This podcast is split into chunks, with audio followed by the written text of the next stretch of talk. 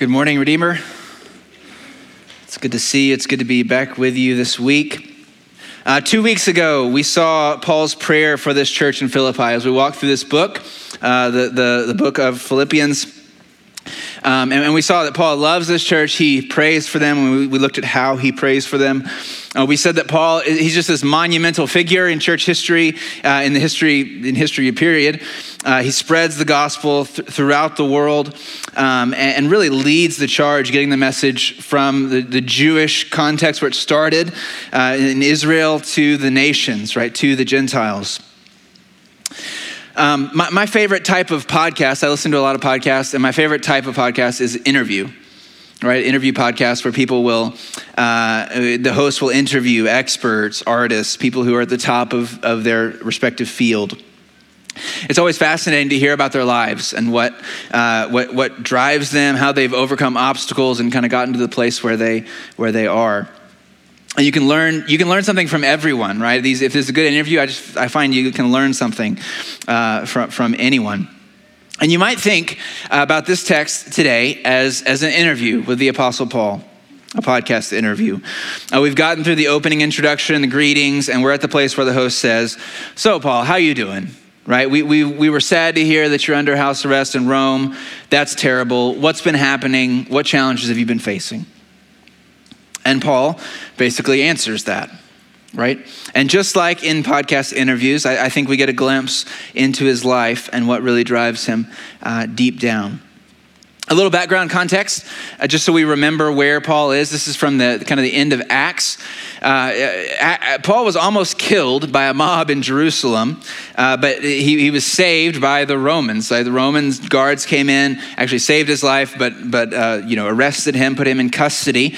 Um, he stood trial before the Sanhedrin, where he caused a big ruckus, right, by, by kind of pitting the, the Pharisees and the Sadducees against, them, against each other. He said, I'm here on behalf of the resurrection of the dead, right? And they disagreed about that. Um, he, he was going to stand trial before them again until a, a plot was discovered discovered against his life. There was a, a, group of men who had pledged not to eat until they had killed the Apostle Paul. Um, and that was discovered, and, and the, the, the Roman centurion in, charge sent Paul with an armed guard to Caesarea in the night to escape. And I always wondered what happened to those people, you know, who pledged not to eat until they had killed Paul. It's like, are you liar or are you dead? You know, like, uh, like what, the, what happened to them? I don't know. Um, he, he started, uh, he was there in Caesarea for two years until kind of a change of, of regime. Um, a lot of bureaucracy was going on. Uh, after which, Paul appealed to Caesar, right? I appealed to Caesar, and he was sent to Rome. Uh, he, he started the long voyage to Rome and it didn't go well. Uh, he was shipwrecked and miraculously saved, washed up on, on an island called Malta, uh, where he, he got bitten by a snake, if you remember that part. Uh, after three months, they were able to, to board another ship and continue the voyage and, and finally make it to Rome. Right, I, I, tell you all this just to give you a little bit of this. This is all the background. Right? This is the where, where Paul is writing from. Paul was put under house arrest, uh, which means uh, he had his own house. He was able to rent a house, but a guard was constantly uh, supervising him, was chained to him. He had freedom to entertain visitors, to speak, to write, obviously, but he was under constant supervision. And, so this is the context that Paul's writing from. So you can imagine him doing this podcast interview on Zoom, you know, and uh, you know the the just out of the frame to the right, there's sitting the Roman guard. You know, you can see a shoulder every now and then, kind of the, the chain connecting their wrist. And if you're like, Lawson, do you know they didn't have electricity back? I know it's a metaphor. Like, just go with it. Um, Yes, so I want to look at three things today that Paul says as he tells the church uh, about, his, uh, about his situation. One, uh, suffering can't stop the gospel. That's the first point. Two, uh, brothers with impure motives can't stop the gospel. And number three, even death can't stop the gospel. Let's pray once more and, uh, and we'll begin. Father, I thank you so much for bringing us here. Um, thank you for the breath in our lungs, and thank you for the opportunity to gather as, as uh, brothers and sisters and friends here. Um, Lord, we, we ask that you would speak to us through your word. Um, Holy Spirit, I pray that you would come and you would, you would, you would speak to each of us as we need. Uh, you know us, you know our weakness and our, and our fickleness and our distractedness. Um, you know all the things that, that cloud our minds and, and all the ways that, uh, that we, are, we are easily uh, led astray and distracted from the things that really matter. And so, would you focus us? Would you would you speak to us? Would you speak to each of us? Um, and, and would you would we be open to what you have to say? In Jesus' name, I pray. Amen. Number one, suffering can't stop the gospel. So the podcast host says, Paul, how's it going? Tell us how it's going. Verse 12. Now I want you to know, brothers and sisters, that what has happened to me has actually advanced the gospel, so that it has become known throughout the whole imperial guard and to everyone else that my imprisonment is because I am in Christ. What a surprising way to start right? Because you can imagine Paul's frustration and the church's frustration uh, that, that, that Paul has been locked up for these now several years, right? This is the guy who could roll into a town. You know, cast out some demons, heal some people, preach the gospel, appoint some elders, plant a church. Like, like this guy rolls into a town. A few weeks later, he leaves, and there's a church left there. Right? This is uh, this is amazing, right? Uh, I mean, any Christian going to jail is a bummer, you know, but Paul, it's like you're starting quarterback, man. You know, it's like, man, not him. But Paul says, oh no, I want you guys to know what's happened is actually advanced the gospel. Right? Notice he doesn't say God is working despite these bad circumstances. He says God is using these bad circumstances. He's used this to advance the gospel. And I love this part because Paul is he's chained to a member of the imperial guard. The imperial guard was Caesar's uh, handpicked bodyguards. Like this was his uh, his you know the, that guarded the palace. Um, and so he, he's chained to this, this uh, you know, uh, Roman centurion, this, this imperial guard. Uh, and, and, you can just imagine him saying this, you know, saying this out loud. He's probably dictating this to someone who's writing it down for him. You can imagine him saying this out loud. Man, what's happened to me has actually advanced the gospel so that it's become known throughout the whole imperial guard to everyone else that I, I'm in prison because I'm in Christ right? If he's on Zoom, you know, it's like even Brutus here knows about Jesus now. And he's like, hey guys, what? You know, uh, he, he's, he's uh, like, at the end of Philippians, Paul says, All the saints send you greetings, especially those who belong to Caesar's household right? Which I think shows Paul's ministry to the, the guards chained to him, shift after shift after shift, had the effect of not only spreading the gospel to them, but also from them to the very household of Caesar, of Nero himself, which is incredible. The gospel is going forward through his imprisonment to places that Paul could never have gotten otherwise. Not only that, but verse 14, most of the brothers have gained confidence in the Lord from my imprisonment and dare even more to speak the word fearlessly. How else is the gospel advancing? Christians there in Rome, right, looked at Paul's imprisonment and gained confidence to speak the word fearlessly. This isn't, and that's not a given, right? You might look at Paul and see he's in prison for speaking about Jesus, so I think I'm not going to speak about Jesus. I'm going to be a little quieter, I'm going to be a little more careful. Um, and cower a little bit in fear. But that's not how they responded. They, they, they were more bold than, than even before. And I think that's, that's actually how Christians usually respond. Right? We, we are stirred by examples of faithful suffering to suffer well ourselves. We, we see uh, the righteous examples of those who speak out boldly and suffer for it. And that makes us pray, right? It makes us pray like in, like in Acts, pray for the same boldness. And this is one reason I think to read Christian biographies I'd encourage you to do that. Read Christian biographies. Uh, it's so faith stirring to hear the stories of brothers and sisters who've gone courageously before us. Many brothers gained confidence and spoke fearlessly, and the gospel advanced, and Paul's happy about that. But not everything is, is peachy. Right? Uh, second, the second point is, is brothers with impure motives can't stop the gospel. Um, we get here in the interview to some challenges that Paul is facing. Right? Many brothers, he says, speak the word fearlessly because of my imprisonment, but some have other motives, right? Verse 15, to be sure, some preach Christ out of envy and rivalry, but others out of goodwill. These preach Christ out of love, knowing I'm appointed for the defense of the gospel. The others proclaim Christ out of selfish ambition, not sincerely, thinking they will cause me trouble in my imprisonment. Uh, every commentator tries to, to identify these people who preach Christ out of envy, rivalry, and selfish ambition. But the interesting thing is that no one really knows who they are because Paul doesn't give us enough information. Right, here, here's what we do know about them. Uh, they preach, one, they preach from envy and rivalry. So they feel threatened in some way by Paul and his ministry. Two, they proclaim Christ, it, it says. Paul says they, they proclaim him. Um, and, and, and Paul, in his other letters, is not gentle toward people who don't preach the true gospel, right? Who preach an impure gospel or not, or, or you know, are not preaching the gospel or different gospel. And so it doesn't seem like it's a doctrinal problem, right? They are actually preaching Christ. Third, the third thing we know, they proclaim Christ from selfish ambition, it says.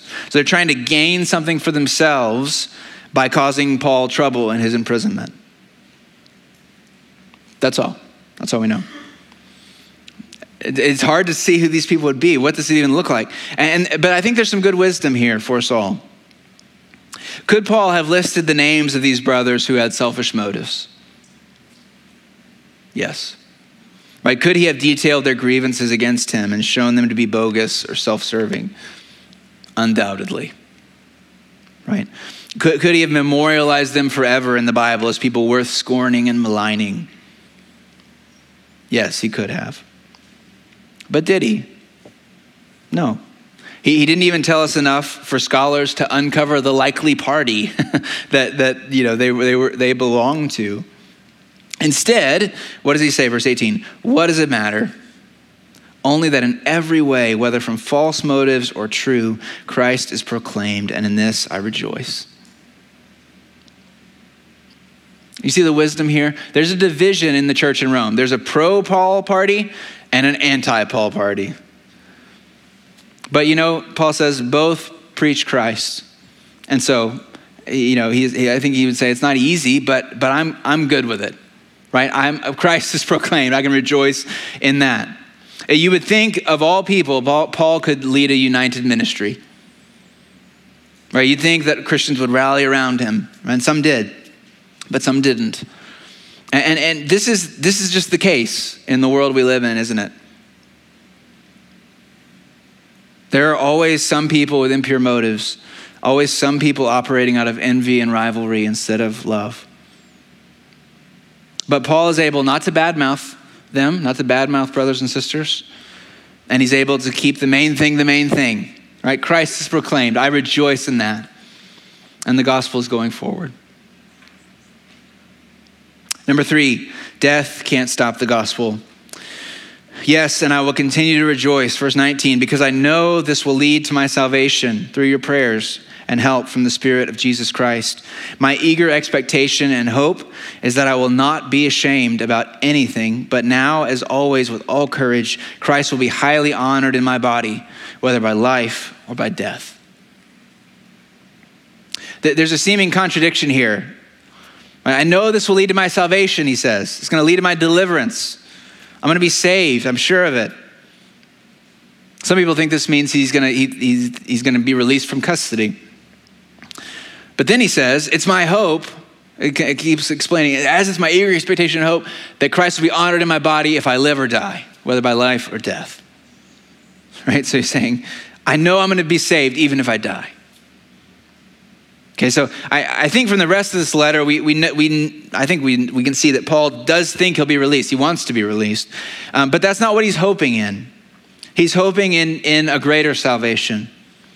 There's a salvation for Paul that happens whether he lives or whether he dies. And we'll get into this more next week, but it's, it's a win win, right? To live as Christ, to die as gain. But verse 20, my eager expectation and hope is that I will not be ashamed about anything, but that now, as always, with all courage, Christ will be highly honored in my body by life or by death. What does Paul want? Christ to be honored in his body just notice as the interview progresses you know so often in these interviews it, the most interesting thing is not not sometimes what they say but it's it's just the the the what you get from them as what drives them. What do they really care about? How like what, what's the, the driving force behind what they're doing? And, and what is it for paul? I think you see it here right? You see what he cares about. He cares about the gospel advancing. He cares about christ being proclaimed. He cares about christ being honored in his body. This drives him. Paul, Paul was a single minded individual. In Acts 20 24, he said this I consider my life of no value to myself. My purpose is to finish my course and the ministry I received from the Lord Jesus to testify to the gospel of God's grace. Paul is what a lot of people would call a radical, right? A radical. People don't like radicals. Right? You can be a Christian, just don't take it too seriously, you know? Right? He, he, was, he, he was obsessed with Jesus, with the gospel advancing. He was sold out. And, and an interesting question, I think, is is this what we're called to as well? And, I think even a, a, cursory reading of the New Testament uh, would say yes. Right? Deny yourself, take up your cross, follow me. Uh, that's, not, that's not a command just for some spiritual elite. Right? Make disciples of all nations. That's not a command just for pastors or something. It's a call for everyone. And so Paul sets an example, I think, for us all. But I wonder, how did he do it? Right? How was he so sold out, so single minded, so steadfast? And maybe that's the closing question the podcast host asked Paul in the interview. How, how are you able to do this, Paul? And I think we see two clues from our passage, and I think he could have answered in, in these two ways. We see the first clue in verse 13. It's become known that my imprisonment is because I'm in Christ. It's a funny way to put it. All the commentaries point out this is a funny way to say it. It would have made more sense to say, My imprisonment is for Christ, or my imprisonment is because of my allegiance to Christ. But he says, My imprisonment is because I'm in Christ.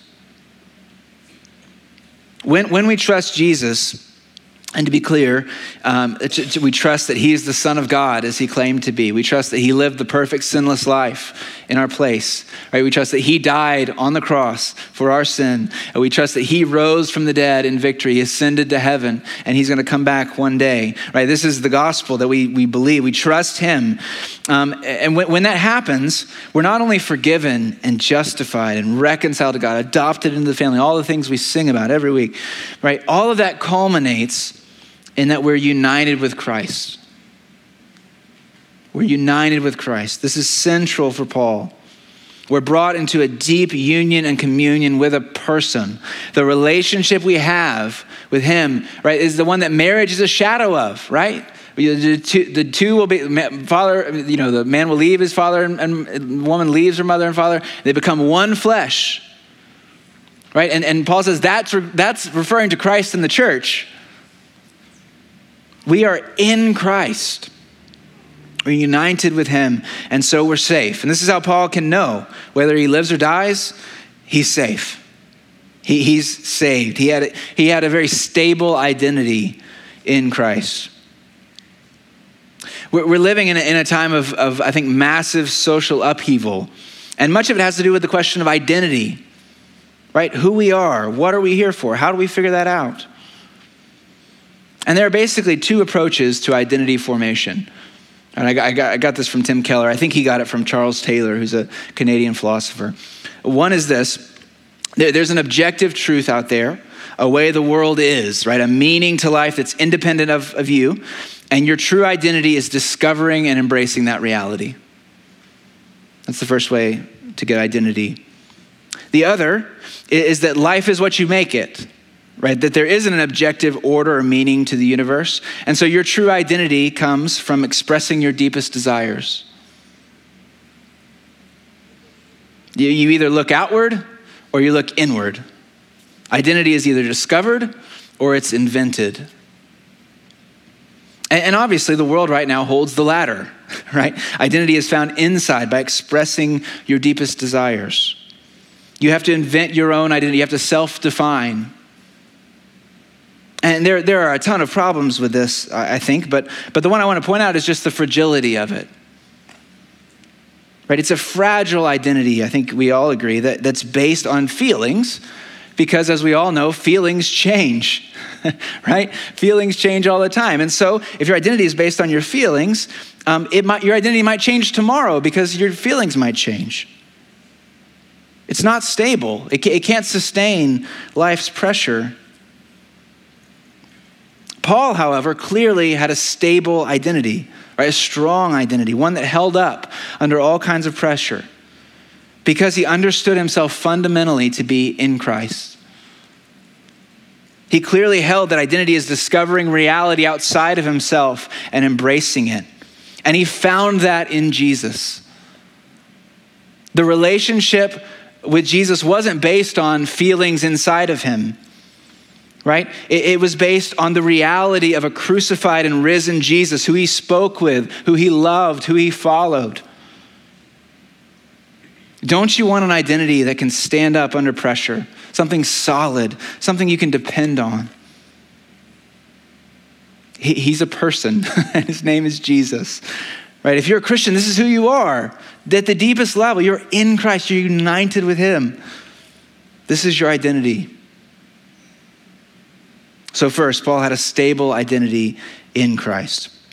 Second, notice how Paul believes this salvation, this vindication, um, this deliverance will happen. In uh, verse 19, yes, I, I will continue to rejoice because I know this will lead to my salvation through your prayers and help from the Spirit of Jesus Christ. Through your prayers, he says and help from the Spirit of Jesus Christ. Now, of course, this doesn't mean that this is how we're saved, doesn't mean you get saved by someone else praying for you. That's not what he's saying. He's saying this situation, all these things that have happened to me and are happening to me leading up to my trial, this will all turn out to my salvation, my deliverance, my vindication, right? The gospel will advance. Christ will be honored in my body no matter what any Roman court says. And it, he says it will happen through your prayers. Paul, the apostle, thought that this church's prayers for him, and remember, this isn't a mega church, like th- this was a house church. It was a small group of believers in Philippi, right? Um, he says, their prayers, uh, it's through their prayers and, and, and their prayers that send him the help of the Spirit that would get him through. And isn't it amazing? He could have said simply, This will lead to my salvation by the help of the Spirit of, of Jesus Christ. But he doesn't. He says, through your prayers. And I don't think he's just throwing them a bone. Right? I don't think he's just saying like, yeah, yeah, you can help me out if you pray. You know, I, like I don't think that's what that's what it is. I think he's saying this because he knows how it works. Right? He knows how it works, and he needs their prayers to make it through because God answers prayers. So Paul not only had a stable identity and he was able to, to, to be so steadfast because of it. He also had prayer support, right? He had a prayer network that prayed for him. And if we're going to make it to the end, if we're going to be able to stand to the end unashamed, right? If, if Christ is going to be honored in our body, in life or death, we're going to stand with full courage. That will only happen through our prayers for each other and the help of the Spirit of Jesus Christ. There are no lone rangers in Christianity. Right? We need each other. The Apostle Paul needed people. Don't you think we do? Paul wasn't a superhero. All right, he was a man in Christ, a man depending on the help of the Spirit through the prayers of the church. And if he doesn't have those things, I think he folds. He folds. Right? But but he does have those things, so he doesn't. He stands. In this passage, Paul says, What happened to me advanced the gospel, right? So suffering itself can't stop the gospel. He said that what's happening in Rome, like with the church, is that, man, the gospel is being proclaimed. And there's some with bad motives, but the gospel's still being proclaimed, right? Brothers with impure motives can't stop the gospel's advance. He said that it's his eager expectation and hope that, that by his life or death, Christ would be honored. Death itself can't stop the gospel advancing. And I want to point out maybe the obvious uh, the gospel did advance and is still advancing. The death of Paul and all the apostles and, and the first generation of Christians did not stop the gospel. It spread from home to home, from people to people, from nation to nation. We're on the other side of the globe from the Middle East, right, 2,000 years later, and we're worshiping the same Jesus. Christianity uh, is the most diverse religion in the world by far, right? Christianity is the, is the only re- truly w- global religion, right? If you think of, uh, uh, it's the only religion, Christianity is the only religion that, is, that isn't represented in primarily the location where it started. right? Think of uh, Hinduism in India, uh, Islam in the Middle East. Buddhism in Southeast Asia, right? They're, they're all, eh, all those religions are still primarily located there. But where is Christianity, right? Where did it start? Started in Israel, right? Where is it now? According to the World Christian Database, there's 667 million Christians in Africa, 612 million in Latin America, 565 million in Europe, 379 million in Asia, 268 million in North America. Right, the way Christianity is talked about in, in America, you might think that, that Christianity is kind of a white middle class thing. but it's not, right? It's not. Most Christians aren't white right? Africa is quickly becoming the global center of Christianity. The Pew Research Center predicts that by 2060, two out of five uh, of, of all Christians will be African. The gospel advances, advances all over the world. And yet, brothers and sisters, even as, as uh, we're going to hear from, from Josh and Laura Rice, um, there, there are places that are still in deep darkness. They do not know Jesus. They do not know what it means to be in Christ. They do not know what Jesus has done for them. They do not know that He loves them. And so we should ask, and I think we should always be asking, what, what's our role? Lord, what do you want me to do? What's our part to play? Because the gospel will advance. right? It will advance. Right? We, we know this because Jesus said it. The gospel will be proclaimed to the whole world as a testimony to all nations, and then the end will come. Right? He said, I will build my church, and the gates of hell will not prevail against it. The gospel is advancing, it will advance. But, but we need to ask, what's our role? What's my role from Tomball, Texas, right now?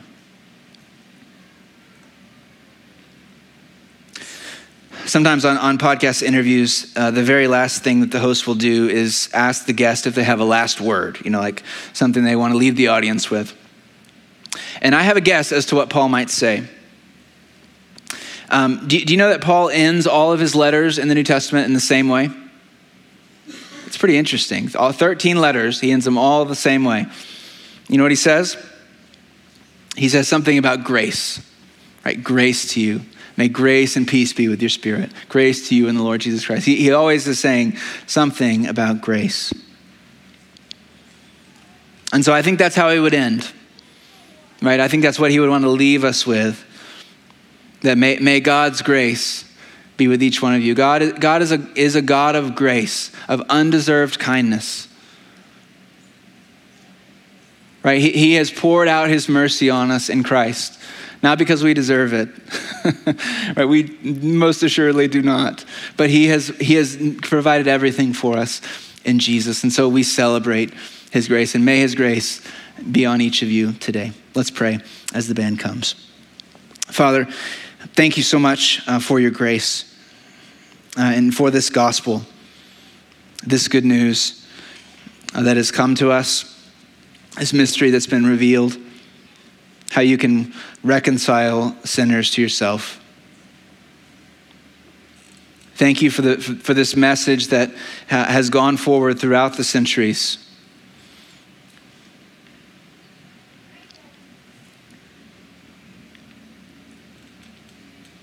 Father, if there's anyone in here who doesn't know your love doesn't know your grace, I just pray that you would pour your love into their hearts by your Holy Spirit uh, right now in a way that they, they can't deny a way that would uh, change them forever. And Lord, I pray that for all of us. I pray that you would pour your love again into our hearts. You'd fill us with your spirit. We would know that we're yours. Lord, would your gospel advance um, to the darkest places on this planet, um, to, the, to the countries uh, where, where there aren't many Christians, Lord, to Japan, to Turkey, to Pakistan, to Afghanistan.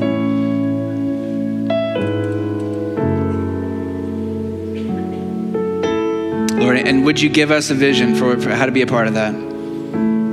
And what you what you're calling us to. We want to be sold out for you. We want to we we want to be completely yours. We struggle so much with it. We're so weak, uh, Lord, but you are strong, and so we need you. Please help us. In Jesus' name, I pray. Amen.